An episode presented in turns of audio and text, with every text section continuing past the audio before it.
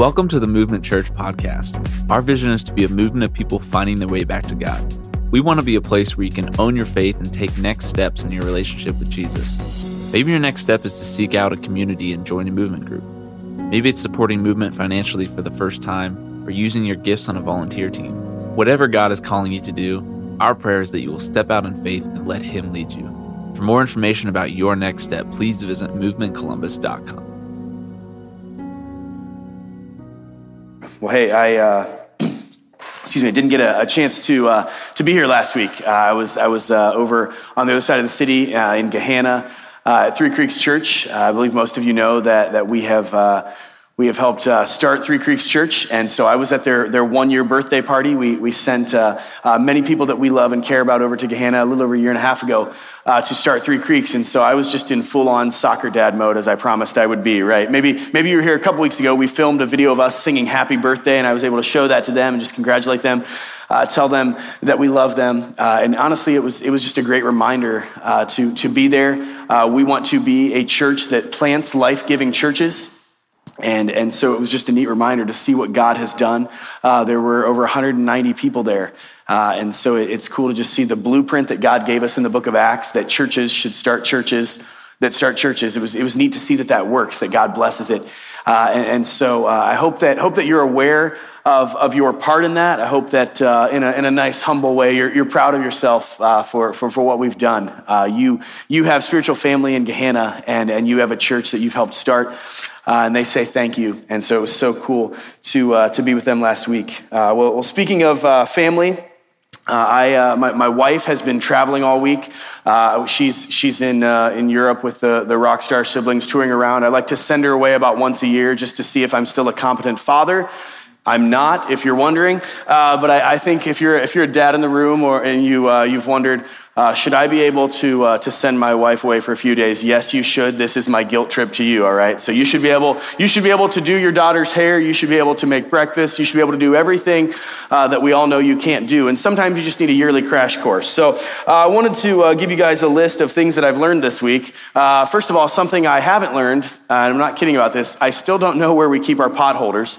Um, there have been two times that I, I was getting things out of the oven and I thought, this is not going to end well, right? And so I just used a towel from the pool because that's what we do at our house, right? So uh, that had that had that happen. Uh, today is uh, is uh, Zion, our youngest birthday, and she got an Elsa uh, costume, and she said she wanted to wear it, and I said, "All right, you do you." So I don't know if that's something that a good parent would do, but we're rocking an Elsa costume today.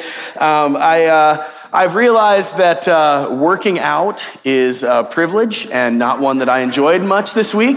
Um, I, I, got to go once when my, my parents came down and saved me for a little bit. And uh, I've also realized uh, that, that, that laundry is kind of, kind of the, the straw that breaks the camel's back. So at the end of the day, I would, I would think I'm like doing some good stuff and I'd get to laundry and I was like, you win again, laundry, right? There was a, there was a basket that was in my bedroom and I was supposed to fold it for three days and I just kept, I was like, I can't do it. And I woke up yesterday and uh, Kanan said, Dad, we folded the laundry for you. And I was like, oh, you did? And Malachi said, actually, I did, Dad. He's just taking credit. And I was like, okay, well, nonetheless, I love you. And so we, we figured it out. We're surviving. Kristen will be home uh, tomorrow. We've been eating on a lot of gift cards, so, so life is good. So, uh, hey, anyway, uh, this is this is week four. This is the final week uh, in this series. I'm not okay. Uh, this is a conversation that we've wanted to have uh, about mental health, and the reason that we've said and, and titled this "I'm not okay" is because we want you to know that it's it's okay to not be okay, and it's okay to admit that you're not okay, that you're not feeling okay. Uh, this, this has been uh, honestly the, the most talked about, the most uh, responded to series that we've done in church history, whether it's been uh, feedback that we've gotten of people having incredible conversations in their movement groups, or uh, even if we're looking at some of the metrics of things we do on social media, people are sharing this. And so if, if this series has impacted you, if, if you think that maybe you could share this with someone you love, those uh, podcasts are available on iTunes and, and Spotify, and you can find them on our website uh, but it has been fun to, to journey together. For some people, this is a struggle that, that they're struggling with. For, for others, they're, they're thinking of it through the lens of, of someone that they love. Uh, and obviously, this is a pretty expansive topic. It's a big topic, not something that we thought that we could tackle in four weeks. But I, I hope and I trust that this has at least scratched the surface and, uh, and helped you grow a little bit. So uh, we want to continue today and build on the foundation that we've, uh, we've seen these last few weeks. We've talked through a lot of different things. We've talked through abuse and, and circumstances. We've talked through traumatic loss and, and different things. And last week we talked through doubt. And so uh, today we want to uh, just cue up a real easy softball topic called anxiety, right? Should be, should be fun to go there together. No, I, I don't mean to, to make light of that, but this has been a, a heavy series and we want to continue to talk about uh, just some of the things that we think God wants to show us. And so if you've, if you've got a Bible, uh, we're going to be in a passage today, Matthew chapter 26, verses 36 to 46. If you don't have a Bible, there's actually one under your chair there.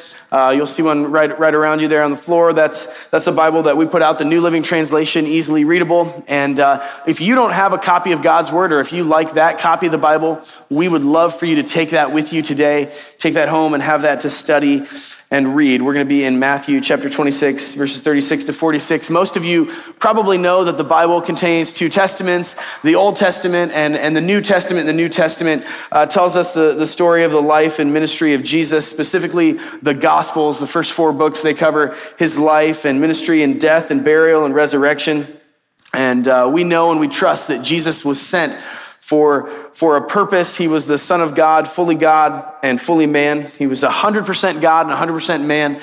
And I realize that that is hard for us to wrap our minds around sometimes. But in this passage we're going to look at today, these final chapters of Matthew, we can see both of those things on display at the same time as we look at his death on the cross. And so Jesus is going to be having an interaction here with his inner circle, the 12 disciples, and they don't really understand what's going on. He's saying, Hey, this is about to happen. Hey, this is about to happen. And they just didn't understand. They didn't believe him. And it's almost like they were, they were in the movie, but didn't realize the, the plot that was going on. And so in chapter 26, this verses that we want to look at today, Jesus is having the, the now famous Last Supper with his disciples. And so after the, the, the supper, there's that timeline of his betrayal and death and burial and resurrection. And so leading up to this, he knows what's about to happen because he's all knowing, right? He knows what's around the corner. He knows what's coming. And he's beginning to feel the weight of that. He's beginning to feel the, the, just the, the magnitude of something that has been, been waiting on him and something that his whole life has been building toward these 33 years that he had lived on earth. And so it's amazing that the disciples uh, couldn't, couldn't figure this out. But looking back, I'm sure we can read into this story and say, yeah, there's, there's something different. He's, he's acting different. And so Jesus and the disciples have the Last Supper and then they go to the garden together. So let's read this together. It's on page 757, Matthew 26, verses 36 to 46. It says this Then Jesus went with them to the olive grove called Gethsemane. And he said, Sit here while I go over there to pray. He took Peter and Zebedee's two sons, James and John, and he became anguished and distressed. He told them, My soul is crushed with grief to the point of death. Stay here and keep watch with me. We shared a, a simple definition of mental health a couple of weeks ago. It's uh, described as various disorders in which a person's thoughts, emotions, or behaviors are so abnormal as to cause suffering to themselves or to other people. And I think we're, we're kind of seeing a, a, snapshot of this as we see someone who's fully God and fully man deal with the weight of their thoughts and, and what's going on in their life. The effects and the weight of sin in a fallen world can sometimes be crushing. They can cause anguish. They can cause distress, as we see in those verses. And mental health isn't this new invention, but I think sometimes we're putting phrases and words and admitting things that have been going on since the, the fall of man, since sin entered this world, and, and since this, this world uh, became what it is. For some, for some of us, we're just now beginning to, to realize these things and, and read this back. And so the reason that people suffer, the reason that we see others suffer, is because sometimes we're just suffocated and crushed by the weight of our thoughts and our sin and the anxiety that, that accompanies them. And even Jesus had this struggle. Now, he was without sin, which is why he could die on the cross and be the sacrifice for our sins. He was the perfect sacrifice, and yet we see him beginning to take on the weight of our sin.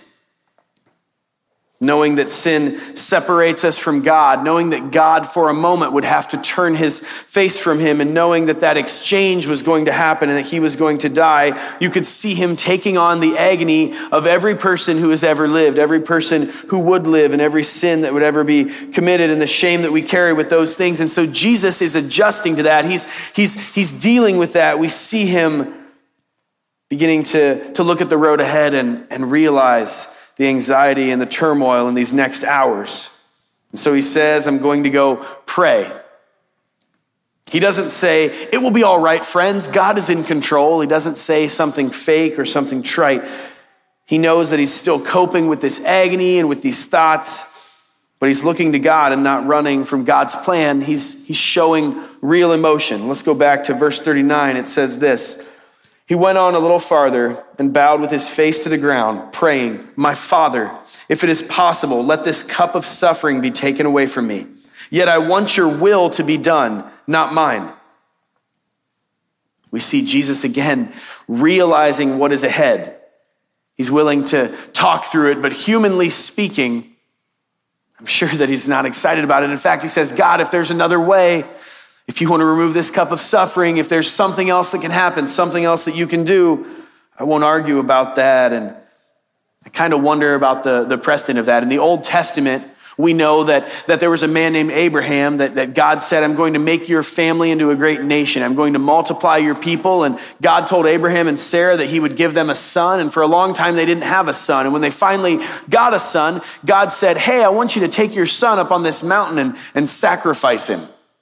And Abraham probably wasn't excited about that, but he, he went through with that. He looked at that and he said, okay, I'm going to, I'm going to follow God. And right before he was going to do that, God provided another animal and another way. And he said, no, no, no, I was, I was testing your faith. I was seeing if you would follow me. You don't have to sacrifice your son. And so there's even this kind of precedent where God might say, hey, a son's going to be sacrificed. And then he might say, all right, there's a, there's another option here. There's another way. And so I wonder if Jesus was thinking of that or had that precedent in his mind. And so he's asking, can this be removed?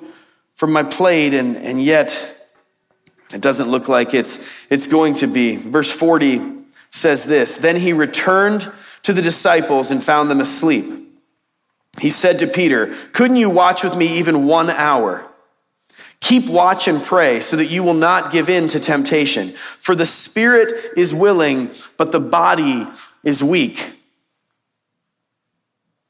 That's a powerful statement. The spirit is willing, but the body is weak. There are many people in this room, many of us who would say that we have, we have given our lives to Jesus, that we've been sealed with the Holy Spirit, that we're being, we're, being, we're being surrounded by the Holy Spirit. We live our lives being guided by Him. And yet there are moments that our bodies, our minds, our anxiety are not on the same page that, that God is, is calling us toward right? We would say, Yeah, I know what I'm supposed to do. My spirit knows what I'm supposed to do, but I feel weak and my flesh is weak.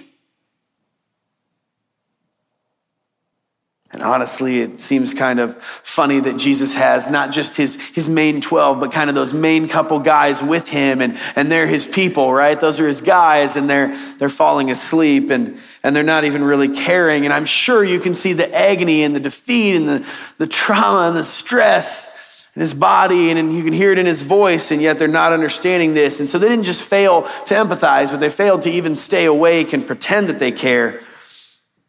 And I, again, I think that this story is not a coincidence. I think that sometimes as we're going through things in life, as we're going through trauma, as we're going through grief, as we're going through depression, as we're going through anxiety and dealing with our fears, there, there will be moments that you feel abandoned. There will be moments probably that you feel like your people have turned their back on you, or maybe even your inner circle doesn't really fathom what's going on in your life. Maybe your inner circle doesn't even really understand what you're going through, what you're processing, and you're going to feel alone. You're going to feel like they've let you down. Verse 42 says this Then Jesus left them a second time and prayed, My Father, if this cup cannot be taken away unless I drink it, your will be done. When he returned to them again, he found them sleeping, for they couldn't keep their eyes open. And I know what you're thinking. Mark, you already read that part where he went and prayed, God, is there another way? And his friends fell asleep. And yet, no, no, there's, there's a pattern here, right? And so sometimes when you're going through trauma, when you're going through grief, when you're going through anxiety, when you're dealing with fears, you're going to feel like every day is just the same day. Maybe you're going to feel like different circumstances and emotions are just a pattern or just a cycle. And I think we see that as Jesus is processing what he's going through. But we're seeing some patterns here and some patterns that I think that we can learn from. Verse 44 says this. So he went to pray a third time, saying the same things again. Then he came to the disciples and said, Go ahead and sleep, have your rest. But look, the time has come. The Son of Man is betrayed into the hands of sinners. Up, let's be going. Look, my betrayer is here. And they came to take him away. Jesus has continually looked to God in the face of paralyzing anxiety in this small excerpt. He's taken everything that he was living and dealing with, and he's gone to God to talk about it. This story is also paralleled and told in the Gospel of Luke. And as Jesus prays, we see it in this story, we see it more in that story, but he says, Pray that you will not fall into temptation as he's talking to those around him and as he's processing and as he's praying. And you wonder, what is that temptation that he's talking about? Well, he's saying, Look to God and pray so that you won't be tempted, so that you won't be tempted to give up Perhaps he's talking about giving up so that you won't be tempted to, to be overcome with grief and emotion and anxiety, so that you won't be tempted to think that you're enough or that you're able to be enough. There's all kinds of different applications there for the temptation that he's talking about. And we aren't told that all of a sudden things got bright and the sun came out and he said, I'm Jesus and everything's going to be great. The circumstances didn't necessarily change, but multiple times he took the weight of this, the anxiety of this, he took it to God. And he said, God, here's where I am. It's not the only thing that he did a couple times, but he asked God to, to take this away. Yeah, it didn't, it didn't change. The weight was, was still there. Sometimes I, I read passages and I think, well, yeah, but he was Jesus. So was the weight really there? I mean, was the anxiety there? Was it really this, this crushing thing? I don't, I don't think he probably knows anxiety. I mean, the guy couldn't even sin, right? So he was probably just pretending to be hurt or pretending to have some anxiety so that later on it would look good in this book. I think sometimes we think sarcastic thoughts like that. And here's what we're told in this passage. The, the other account in Luke says that there was a, there was a time that Jesus was under so much anxiety that his sweat fell to the ground like drops of blood. And we hear that. Some of us think, yeah, I've gone running before and I've had some sweat fall, kind of like when someone's bleeding. And yet there are a lot of scholars that believe that this is interpreted incorrect. It's not, it's probably not cute imagery, they say. They say that there's a, an English translation here that loses its intent and its power. And many people believe that this could better be interpreted. He was sweating drops of blood that his, his, his, his sweat fell to the ground like drops of blood, or as they were drops of blood. And that sounds crazy because we think, like, well, you can't sweat drops of blood, and yet there's a condition that, that's rare, but that exists when people are under enough trauma, when people are under enough stress, when they're under incredible amounts of duress, and it's called hematidrosis. And so it's not this crazy made up thing. It's not this, this, this, this imagery that doesn't exist. There's a very real possibility that Jesus was bearing the weight of our sin and what was ahead of him and what was going on in his mind. And he was literally sweating drops of blood. We don't, we don't know that for sure, but here's what I do know that scripture tells us that Jesus can empathize with our sin. And I believe that this account proves that. He was under the crushing weight of what was going on in his life because of what had gone on in our lives. And so being nervous, being overwhelmed, having anxiety, it's not a, it's not a sin. It's part of being a, a human, part of being a human in a fallen world. It's part of the reality of where we find ourselves. I read a quote this last week by an author named Lisa TerKeurst, and she said, Sometimes to get your life back, you have to face the death of what you thought your life would look like. Sometimes we're so crushed by where our life is headed, and it's not how we would have designed it. It's not what we would have wanted. It's not how we would have dreamed things up, and it's nothing like the picture perfect ending that we wanted. And, and so sometimes we just have to, to choose to say, yes, that's, that's past, and I've let go of, of what I had dreamt. I've let go of whatever my current circumstance is. But guess what? As our plan is unfolding and as our life is unfolding, even though it doesn't look like what we thought it would look like, we can, we can feel things changing. And as the control that we all want dies, and as we release things to, to God, as we walk through an ordeal, as we walk through our emotions, as we walk through our anxiety and our stress and our duress, we can see God as our provider. We can see God as our sustainer. We can see Him carrying us rather than the strong version of ourselves that we all try to be. The strong version of ourselves that's still never enough. We can see God carrying us and moving in us. And so here's something I want you to know today that anxiety is not a death sentence. Anxiety is not a death sentence, and suffering, although it's difficult, is not an excuse to give up because you can trust this. In the face of the worst suffering ever, the best person ever still felt agony and grief. But through all of this, God did the best thing ever. The worst thing that ever happened happened to the best person that ever existed, and God did something amazing through it. God entered into that agony and into this fight, and He changed history. Many of you know that we were created in the image of God, and we were created to know God and be in relationship with Him, and yet sin enters our lives. We think that we know better. We think that we have our, our own way and we turn our faces away from God. We walk away from God and we're separated from God because of that. There's a verse in Proverbs that says, A knowledge of God begins with fear.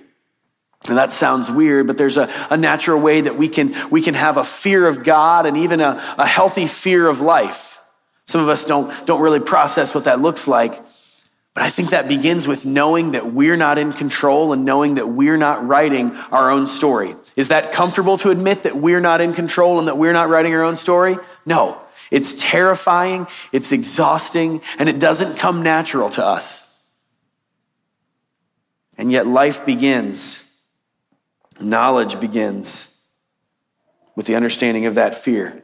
Eric already mentioned in that video that fear is a down payment on a problem you don't have. We're, we're kind of working ahead and, and getting worked up on something that's, that's not even there. And so sometimes when we have anxiety, we just need to tell ourselves that God's promises are greater than our perhaps. Perhaps this will happen, or this might happen, or this could occur. And sometimes we're already thinking, well, it's going to occur, and it has occurred, and now it's in my life. And we let it take hold and take root in our heart and in our thoughts. And we're ignoring God's promises when we do that. Here's the truth, guys fear and anxiety are a gift to us.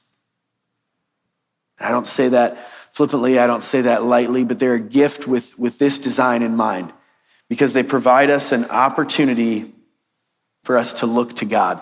Our fear and our anxiety, the things that are going on in our heart and our mind and our life, allow us to look to God if we choose to do that. Fear and anxiety, it's, it's putting our faith in the wrong things. But it also gives us a chance to trust the right thing. It also gives us a, a chance to trust the perfect thing. 1 John 4 7 and 8 tells us that God loves us so much that, that when, when we're aware of his perfect love, when we're resting in his perfect love, when we know his perfect love. That fear will be taken out of our lives, that fear will be taken out of our hearts. And that's a constant struggle. That's a constant struggle to say, Lord, I'm looking to you. I'm trusting your promises. I depend on you. And the love of yours that I know and trust, the love that anchors my life, is taking fear out of my life. It's casting fear out of my life and my heart and my mind. But we can walk through life because of Jesus' perfect love. We can trust in his perfect love. There's an exchange in, in scripture where we're told that faith can move mountains, right? If we, if we trust Jesus, if we know who Jesus is, if we know what he's doing, it can move mountains in our lives. And sometimes I think we think of, of these mountains that are far off and a big thing, like, oh, maybe, maybe God can, can help me get through college, or maybe God can help me find a career, maybe God can reunite my family. And sometimes I think the mountain is actually us. Sometimes I think the mountain that needs moved is, is in our own life and in our own heart and our own mind. And sometimes the mountain that our faith can move is our anxiety and our emotions. But we have to have faith that God can do that. We have to trust that He can do that. We have to look to God. We have to talk to God. We have to trust God. I think I've shared with you guys before that uh, I grew up in a pretty rural setting in a family of all boys. And so, if I'm being completely honest, mental health was not something that was on the radar of my family. We, uh, we weren't allowed to wear band aids because they were for weak people, and we didn't talk about our feelings. And that's, that's just how my family was right? I think some of you have probably grown up in families like that or maybe known families like that. And so I remember uh, in 2011, as we were getting ready to announce that we were going to plant Movement Church, I was on staff at a large church. I had a great salary and some wonderful benefits and lots of friends and a, and a great ministry. And I think people could have looked at that and said, like, oh, that's a happy guy, a successful guy. He's got a good thing going on. And, and yet I just felt this stirring in my heart that, that we were supposed to, to start a, a church that would give life to people over here in, in Hilliard. And so we announced that. And that was cool, right? Hey, we're going to follow God. This is exciting. And then one night I was laying in bed and I don't know what I was thinking about. Maybe the fact that I was giving up that salary and we'd be fundraising a salary. And, and someday we hoped that there would be a church that would exist that would maybe be able to buy us some groceries. But right now it didn't. So inevitably, if that money ran out, that, that money would disappear and my kids wouldn't have food to eat and we wouldn't have a house or we'd lose our house. And I don't know what I was processing, but I was, I was laying in bed and none of, Nothing like this had ever happened to me, and I just started feeling like I couldn't breathe. And then I felt like I couldn't breathe some more. And then I thought, hey, I'm actually not breathing, right? So you have that moment where I'm looking over and Kristen's next to me and I'm like, well, I don't want to wake her up. Honestly, I probably should have if I thought I was dying. Breathing, pretty important thing, right? But, but I got up and I'm like, all right, I'm just going to walk around the house and I'm going to, I'm going to walk this out and we're going to be okay. And I, I had what, uh, what I had to finally admit, I guess you could call a panic attack or an anxiety attack. I was, I was letting my mind race ahead to things that weren't happening. I was letting my mind race ahead of God's promises.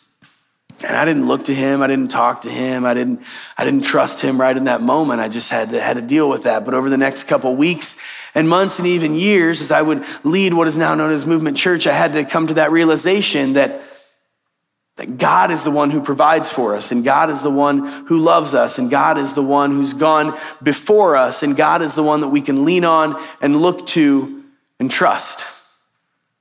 That's not lip service. That's not just something that looks good on a, on a t shirt. That's something that, that pastors struggle with. That's something that elders struggle with. That's something that moms and dads and college students and career people and grandparents, that's something that people struggle with because we bear the weight of this fallen world. But it's not a sin to show emotion, it's not a sin to wonder what God is doing. I want you to know this today. Not all things are good, but God can bring good out of all things. What God is able to do in our lives, in our hearts, as we follow Him and as we look to Him, is nothing short of amazing. There are going to be events in your life that lead to fear and anxiety, and there's, there's no way that that can be avoided. But if we say that we're Christ followers, then we have to let him lead in all things. We have to look to him in all things. And even in situations that are full of anxiety, even in situations that we don't trust, even in situations that we don't know, we have to look to him. We see this wonderful example in Jesus and in this struggle that he's going through, this anxiety, where he just says, Father, I'm looking to you. Father, I trust you. Father, I, I want to talk to you. I want to lean on you. And I'm going to have faith in this situation that you're going to accomplish something good. So instead of allowing anxiety to grip us instead of allowing anxiety to pull us into this place of worry and panic and despair, we should see anxiety as a gift that can point us to God. The question for us today is, is how is God asking you to depend on Him in faith? It may be a decision for the first time. Maybe you never knew that Jesus loved you so much that he came and gave his life for you and took away the, the punishment for your sin. The, the, the faith test here might be putting your faith and your trust and your hope in him for the first time. It might be putting your faith and your trust and your hope in him again because he's bigger than the problem that you're having with your major. He's bigger than the problem that you're having with your family. He's bigger than the fact that you, you've been looking for a new job and nothing's clicking. He's bigger than the anxiety and whatever's going on in your life. And he's asking you to look to him, to talk to him, and to trust him. Let's pray, and I want to give you a chance to, to do that today. God, we want to be a church that trusts you. We want to be people who trust you. And so, God, this morning, we are looking to you. We are asking that you move in our hearts. God, we are asking that you, you draw us to yourself. Lord, I'm not sure who all is here today, but I believe there might be someone who realizes for the first time they've never said, Jesus, you, you, have my, you have my life. You have control of my life. You have my faith, and I'm looking to you. So, God, I pray that you'll give them the courage for the first time to say, Jesus, I want to follow you. I want a relationship with you. I want you to take this anxiety and fear out of my life. And Lord, if you, if you don't, I'm still going to depend on you and walk this life with you. And Lord, there are people in this room that, that are again being reminded that they need to trust you and look to you. Lord, it might be infertility, as Erica shared. It might be fostering and adopting. It might be a financial crisis. It might be being between jobs. It might be relationship woes. Lord, there are a lot of things that cause us anxiety and cause us to look ahead and cause us to worry.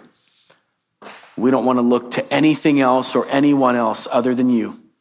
So, God, I pray this morning that we can just lay down our burdens at your feet, continually bring them to you, continually look to you, continually talk to you, and trust you as we see Jesus doing in the garden with his anxiety, with his fear. God, help us to be dependent on you. Thanks for bringing us together today. Thanks for letting us be your church. And God, I pray that we can support each other, that we can love each other, that we can be given to you in faith. It's in your son's name I pray. Amen. Thanks for listening to the Movement Church podcast. Our vision is to be a movement of people finding their way back to God. We hope wherever you are, this message encouraged you to take the next step in your relationship with Jesus. For more information about Movement Church, including attending a worship experience, getting connected, or to give online, please visit movementcolumbus.com.